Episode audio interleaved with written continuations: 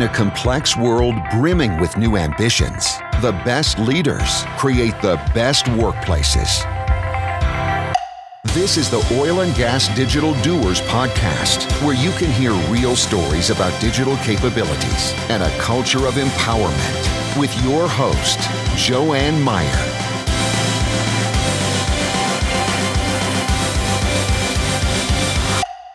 Welcome again to the Digital Doers podcast on the Oil and Gas Global Network. And um, we are the largest uh, podcast community uh, in the oil and gas industry. Uh, with the forecasts that we'll hit 3 million downloads sometimes in 2022. Um, don't think we've got quite that many just for the digital doers, but I'm, I'm, i can dream and, and certainly are happy that uh, those of you that are joining us have hit all the right buttons to be here. We've got a really exciting um, guest today, uh, someone with uh, a lot of experience on a topic that impacts every one of us every day and also every company out there. So I'm real anxious for us to talk with Dr. Sang-Won Kim uh, real quickly here. But before we, we do that, I want to say a little bit about HPE. They're the folks that make it possible for you to hear from po- folks like uh, Dr. Kim.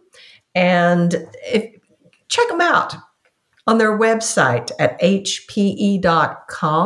In particular, take a look at their new uh, GreenLake. They're calling it their Edge to Cloud platform. And uh, the notion is it's all about bringing the cloud to you.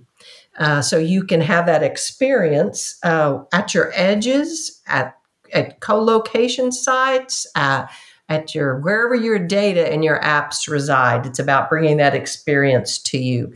And I think that's important because uh, we hear that still about 70% of a company's data and apps um, are still on premise. So, uh, this platform is all about trying to give you that cloud experience uh, wherever you want. Okay. All right. So, uh, we're here, as I mentioned, with uh, Dr. Sang-Won Kim, and he is the uh, a partner and the global energy practice lead with SDG, which stands for Strategic Decision Groups. And so uh, uh, is going to talk to us today about making high quality decisions. And so I guess before I start, I'm just curious.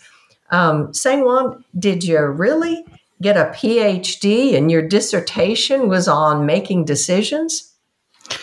It, it was. Um, thanks for having me, Joanne. Um, it, it's interesting. A decision is something that we all do. Um, I hear that we make thousands of decisions even on an everyday basis. So it's kind of strange that you actually go to graduate school and get a PhD in decision making. But it turns out that there's actually a way and, and systematic process that you can go through to make sure that you're making best decisions possible. So yes, that's what I've studied at Stanford, and I made a uh, I've worked with a group of colleagues who made a profession out of it, and that's SDG Strategic Decisions Group. Excellent, excellent. So, so tell us, Sang-Won, what what is the SDG secret sauce for making high quality decisions? Well, in a way, it's actually pretty simple. Um, so, when, when you make decisions, you want to think about uh, six elements of decisions. So the first is frame. Make sure that you know what decisions you're making. And secondly, you consider choices, its alternatives. And then thirdly, it's you uh, consider high quality and relevant information. Often the challenge is uh, either lack of relevant information or too much information where there is a lack of the information that you're really looking for. And then make sure you know what you want. Uh, these are the values and value metrics. And then fifth, make sure that you put all those elements together in a logical fashion. And the s- final element, the sixth element, is commitment to action. You, once you know what the best choice is, then you have to have the commitment to be able to follow through so that you can actually take the action and get the value um, you need. So the idea is that uh, these six sound uh, pretty simple and, um, and, and common sense, uh, but you also want to be able to distinguish the outcome versus the decision. Just because you made the best decision possible, it does not necessarily guarantee that you get the uh, that get the best outcome. So you also want to be able to uh, distinguish between the decisions you make and the outcome. Although when you make good decisions all the time, chances are you will realize good outcomes uh, most of the time as well. You certainly, I guess, increase your probability of getting good outcomes uh, by going through a, a disciplined process? You're absolutely right. So I mentioned one element as as an as information and um, um, as a third element of decision quality. So you have to realize that there are a lot of things that you do not control, uh, but you basically to make a very calculated uh, bet, and you ensure the best chance of achieving the uh, the most favorable outcome that you're looking for. Okay, so this so um, which about how long does it does this process go through when you're working with companies, or is it variable or? It, it, it's very variable. So, so one thing is it, it, it does not have to be process heavy, if you will. And then the process of going through these six different elements of decision making has to fit uh, the objective and the context of the decision. If you have a very important decision to make, but you if you have only three days, there is a way to go through the process that fits those three days. Versus if you want to involve a broad group of people within the organization and consider a wide range of alternatives and make sure that you do some really uh, robust set of analysis. It may take uh, multiple months um, go through this, but the important part is those six elements is really the destination and the objective, not the process or some kind of checklist. So. Okay, all right. So interesting. So from your experience, which of these six elements do companies struggle with the most? Is there uh, one that that that yeah that's really interesting. I've seen um, companies not coming through in in just about every one of those. Um, i think there's an increasing awareness of having to have a good frame. Um, so make sure you know what you're doing you know before you you know take any actions. I think companies have qu- come quite a long way in getting the frame um, and and uh, kind of recognize the importance and the uh, the following through on that. Um, I think on the information front, there's there's even more greater uh, uh volume of information than ever uh, with the uh, with the advance of the computing power. But I we still see a lack of information about the future. Um, and another part um, is the is the value. I mentioned this, the fourth element companies are increasingly having to trade off financial metrics against the non-financial metrics. So that's one of the the biggest kind of advances that I see in the last couple of years with the uh, with the advance of ESG and energy transition. So that's something companies I feel I feel that uh, just opening their eyes up to. But it's really not any different uh, from what they have faced in the past. Uh, it's just that now we have to um, the uh, balance between financial and non-financial. And I've seen companies um, time and time again uh, basically uh, be faced with a great set of analysis and very clear recommendation, but not being able to follow through. Um, so I think I ended up touching upon the, just about all of those six elements. Okay. So say a bit more, Sangwon, about the commitment. What is it uh, that that's making it particularly difficult? good point. Um, I the um, is it because to, it's yeah. unfamiliar with the, this balance between financial and kind of non-financial? that that could be one. And um, um, you know, do you really um, are you really ready to take an action that uh, may actually erode some value for the the sake of um, uh, basically achieving some other metrics that are important. The, the, the example that I've seen um, I've worked with a uh, uh, uh, basically natural gas uh, discoverer um, who had who discovered a large amount of natural gas in in somewhere in the East Asia. And then it was pretty clear what the technology has to be. Uh, the gas discovery was in a very remote location, so they have to have this um, uh, very novel technology in in building a, a floating LNG. Uh, but it was the uh, basically world's first um, application of such technology. It took another, actually more than a decade, for another, basically the first application to come up. So in that case, it was pretty clear what the right uh, uh, decision was, but the management was just wasn't wasn't convinced enough, didn't feel comfortable being the world's first, basically to okay. to to come through. So that's one example that I've seen.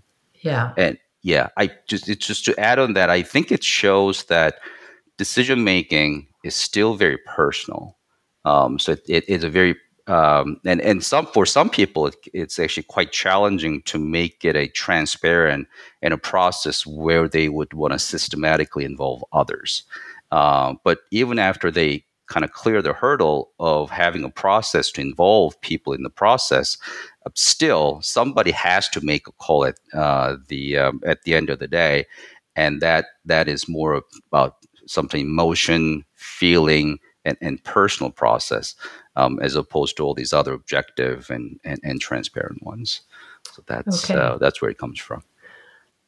So at some point, whoever that final decision maker is has to feel confident um, about either what is he seeing on paper and reports and hearing from folks, but it's hard to give up what his gut feel is telling him.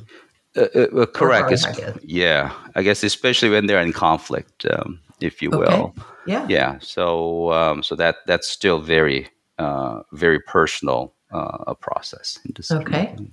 Interesting. Interesting. And so, um, what what role does technology play at all today in improving decision quality? Well, I, I think uh, one aspect uh, that has really progressed is uh, is advance of computing power um, and and the, the additional technologies advancement in that area. I, am proud to say that some of the kind of the early uh, in my early career, some of the Excel models that I built uh, for companies to be able to evaluate choices for their uh, for their decisions. Some of them were still using it after a couple of decades. So I guess that kind of shows the importance of having a tool and uh, making sure that you you know uh, you follow through on that. Recently, we had a very uh, interesting collaboration with a software startup who has uh, developed a uh, this tool where it generates a uh, uh, quite a few feasible alternatives for deep water concept decision making. Uh, basically, it's got a set of database and set of rules. So once you give it a certain set of conditions, the geographical location, reservoir property, and some really high-level parameters of the development, it constructs alternatives on its own. Could be in dozens or maybe even hundreds, all feasible, and then also evaluates uh, those alternatives as well. So what that does is uh, the uh, um, could uh, potentially really um, accelerate um, and save the time on alternative generation and evaluation, really helping with a couple of elements in the decision making. Um, so we were able to leverage that software, um, the outputs from it, um, to really have a more dialogue uh, with the decision maker about um, getting the insights um, out of the analysis and uh, building that comfort, if you will, and, and confidence in what the uh, with the insights and uh, um, and development concepts chosen. So that's uh, one of the examples. The one thing I want to be able to connect to that personal um, aspect of decision making. So we've done some collaboration and realized that there are a set of additional outputs the software can actually incorporate to make it a more complete kind of decision support software but the but the uh, the president of, of the software startup mentioned uh, made this very interesting remark where they actually intentionally do not want to go far that far to kind of incorporate additional decision elements because that would actually be seen as taking that uh, decision making as in control away from the decision makers. So he thought it would be best to kind of have this uh, uh, evolving the uh, the outputs and interpreting them to support decisions separate from the uh, from the software, which I think is a is a great kind of way to think about how decision uh, the uh, digital technologies can be incorporated or integrated with the decision making. Interesting. So, if I understand, let me see if I understand. If prior or in other uh, situations where you aren't talking about deep water development, mm-hmm. which is where this software is focused on, I think. Yep. And so, in other situations, when you're doing the choices, it's kind of a brainstorm with everyone there.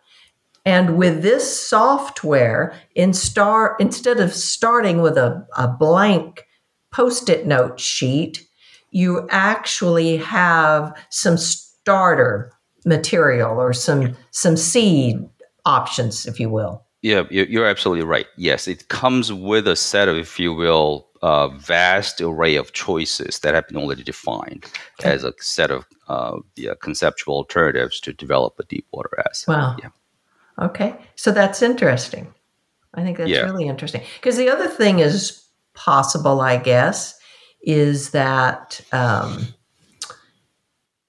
the the software might come up with some options that uh, even a brainstorming group of folks might not come up with. You, yeah, you're absolutely right. It so it the, there's a software or some digital technology to be uh, very powerful in that it can think of basically all the possible combinations and then have this logic of only picking or identifying those ones that are feasible. Um, and that is a quite uh, uh, the uh, um, time um, consuming process and it's usually done in, in a manual fashion. And a lot of the times, I would say decisions are unique enough that you really want to think about specific set of choices for the decision at hand. But in a case like deep water uh, development decision or decisions that have been made many times over the years, you can construct a logic uh, basically and build a database underneath um, to uh, the uh, the propose or come up with the initial set of alternatives that can be um, considered. And kind kind of expanding on perhaps what people maybe that have been doing this a long time because it is easy, I assume, to kind of get a bit of a bias. Uh, I, I don't know. Yeah, uh, correct. I mean, it's it's challenging the team to make sure that we have a you know the diverse and really wide range of alternatives. That's one of the big challenges in in the process. And then hopefully a tool like this could to, to help us yeah. uh, fight that yeah. effectively. Right. Excellent. Okay so let me ask you this. You've been doing this for over 20 years.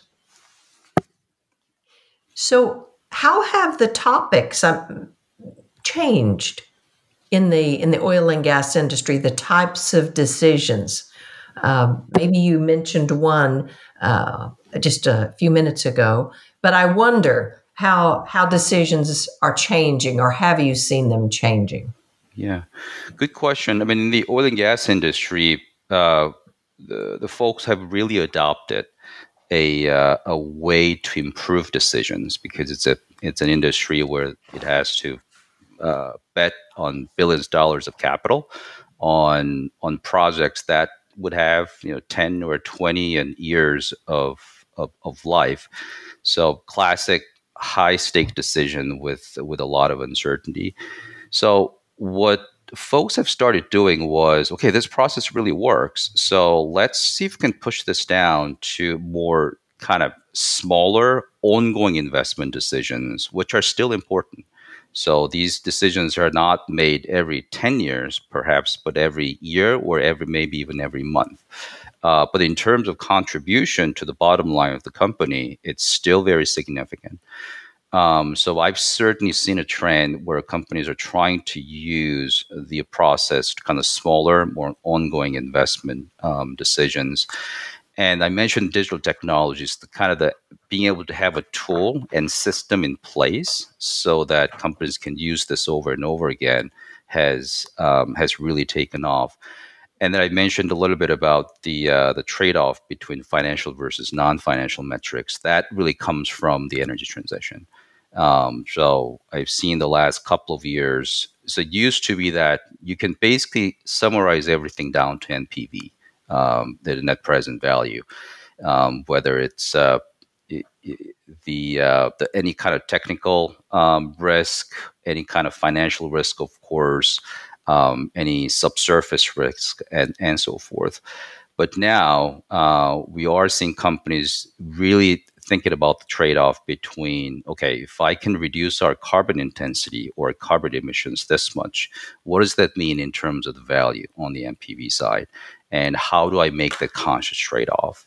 So that the last bit on energy transition decision is is a, a huge sea change that i see in the last couple of years in, with companies. And that's a challenge? That's challenge yeah i i would um, so let me take a step back. I, I oil and gas industries have been around, you know, probably a couple of, you know, uh, at least uh, at least hundred years or more, or maybe a couple hundred years, and the, the, the industry has dealt with some of the most challenging decisions.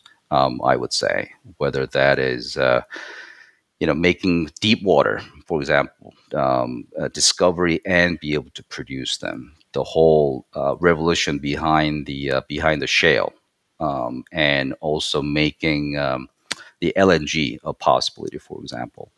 So the technology wise, I, I although there are some really new technologies that have to come down in terms of cost curve, CCS, hydrogen, and and renewables, um, you know, that's there. But I think I, I, think companies can can work with that, and and and will come through.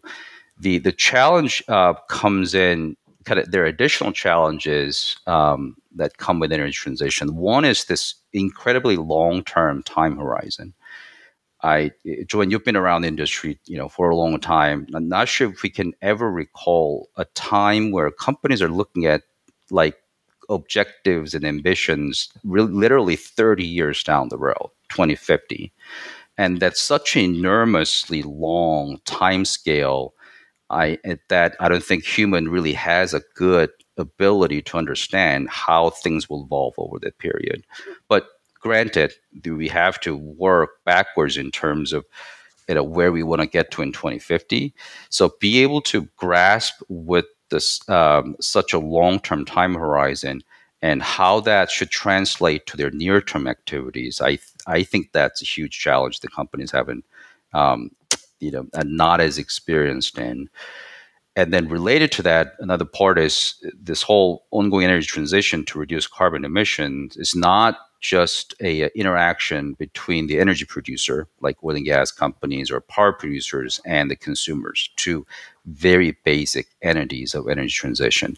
It will require some significant intervention and incentives from the policymakers, as in government.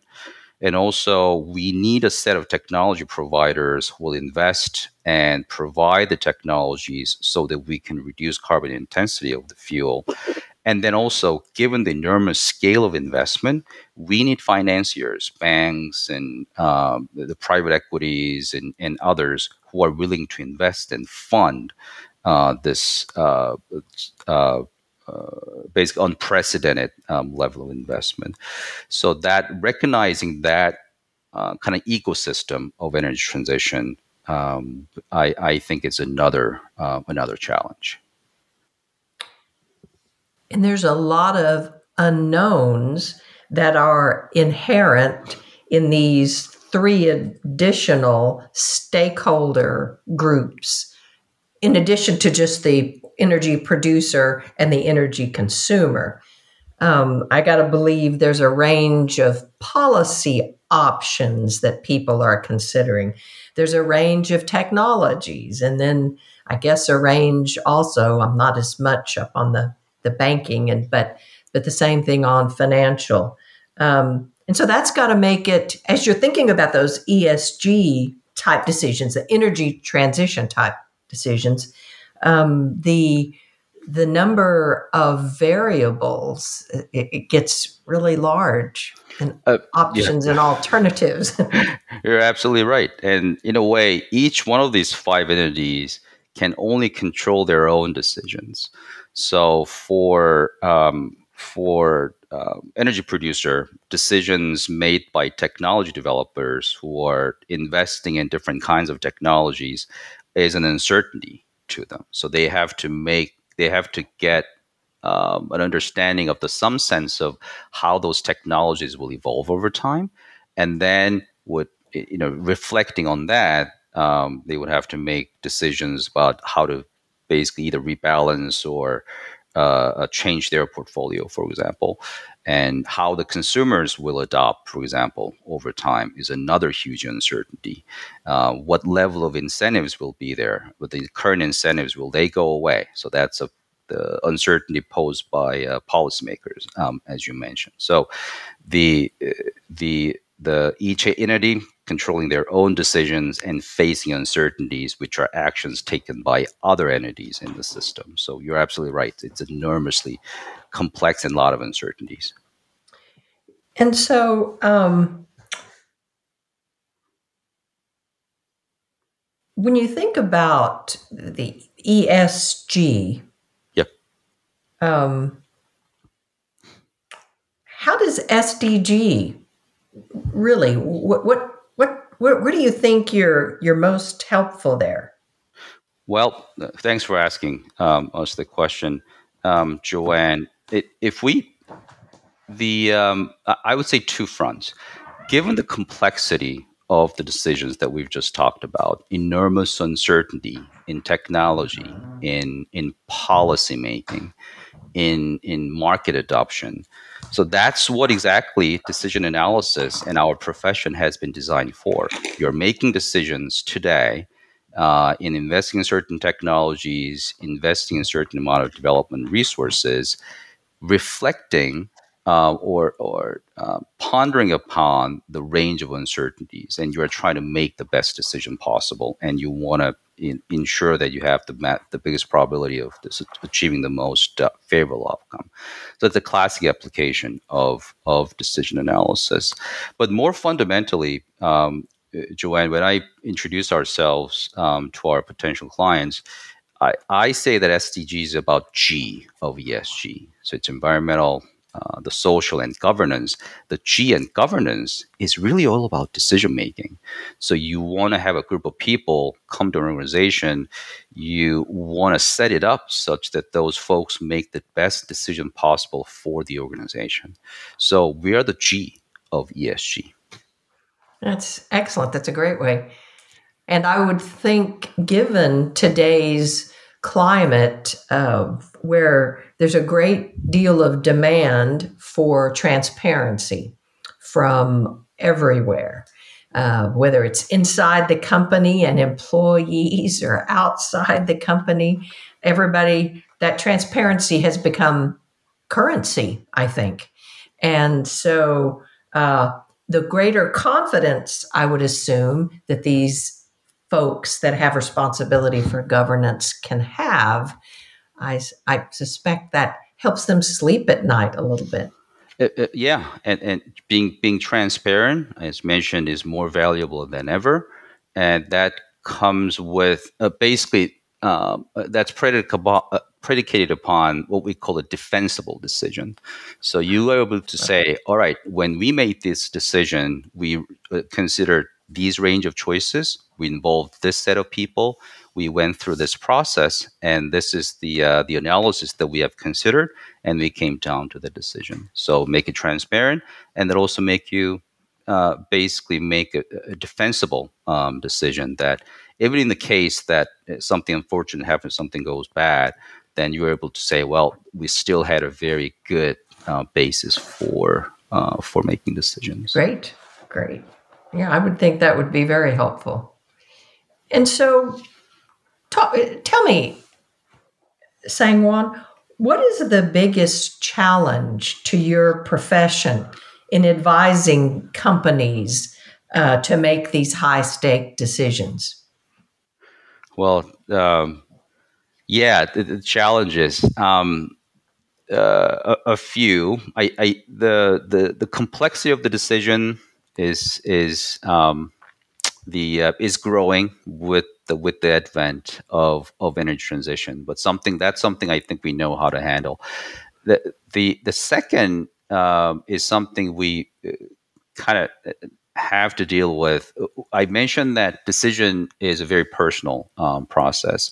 So it's still hard to convince decision makers and people who are supporting the decision makers in an organization that it is uh, immensely valuable to work with someone who would bring a perspective from the outside, unbiased, and be able to facilitate a, a transparent and defensible decision process, convincing folks. We we everyone agrees that the companies are making some really high stake decisions, but convincing people on the value of engaging a third party provider who specializes in it.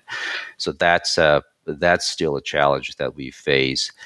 And and then the next challenge that I can think of is actually kind of related to the success um, of the the industry or I guess our profession in in helping companies make better decisions. So companies really have adopted for many in in, in many occasions. Um, having a well-defined, transparent, and defensible um, decision process, but then what happens is kind of process is given too much emphasis. So it becomes like a checklist. And more often than not, when people come up with a process, they want to make it elaborate. They want to develop a manual that's 600 pages long, and, and it becomes quite cumbersome.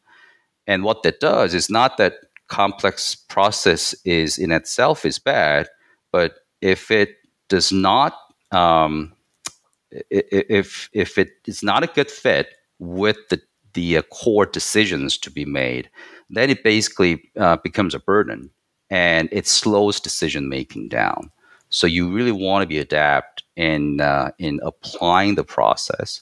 So it, I'm I'm I I'm probably the definitely the minority um, out here. Um, to me, the whole agile movement is a bit of a backlash on making decision process so cumbersome in, in some of the organizations. Um, and the there's nothing wrong with agile. If, if you can do things quicker, why would you do things slower? Um, the, the, however, I don't think agile in and of itself is is is not a silver bullet that will solve everything. Um, and I would I would go so far to say that agile may qualify as one of the fads that we have seen um, in the past. The the crux of it is you can always make a design a decision process to fit the purpose. So do not you do not have to make it any more complicated or complex than it than it needs to be. I think there are many great um, elements from the agile that we can adopt. Uh, and and rapid iteration, uh, uh, for example, and know when you can go fast and know where you need to go, go slow. I think those are all good ways to uh, incorporate uh, but this, the third challenge is basically process being given to uh, too much emphasis. Okay.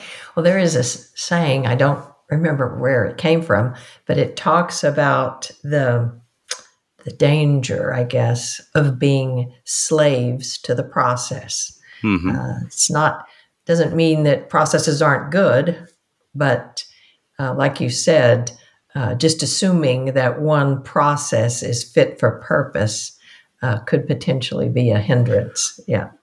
Yeah, you want to you want to you want to make sure that you achieve the outcome, yeah. uh, which is high quality decision. Not the the so out, the objective should not be going through the process. Right. Okay. Well, great. Well, Sangwon, thank you very much for being here and talking to us about, like you said, something that we probably all think we do well, um, but there's some science, it sounds like, around uh, maybe doing that a little better. Yeah, sure. Thank you for uh, for having me. And um, I think oil and gas industry is is really advanced uh, in in in adopting a process and, and making good decisions. And it's no certainly knows how to do that and and consider risks. Um, and um, but there there's always a room for improvement. Always, always. Excellent. Well, thank you again, Sangwon. And thank you to all of you who have uh, joined us today as we talked with Dr. Sangwon Kim of SDG about um, high quality decisions. And also, thank you again to our sponsor, HPE, um, part of their GreenLake platform. And again, I'd encourage you to go to hpe.com and take a look. Uh, one of the things they want to do is try to help you simplify your IT management. And so, one of the key features in this new GreenLake platform is the ability to manage and configure from a single location all of your shared services and assets across the entire IT inventory. And one of those management capabilities is actually to be able to track consumption real time almost um, to see and make sure that your investments are being utilized uh, to get the biggest bang for your buck. Thank you again, Sangwon, and until next time, so long. All right. Thanks, Joanne. Come back next week for another venture into the real world of the best digital doers in the oil and gas industry, a production of the Oil and Gas Global Network. Learn more at oggn.com.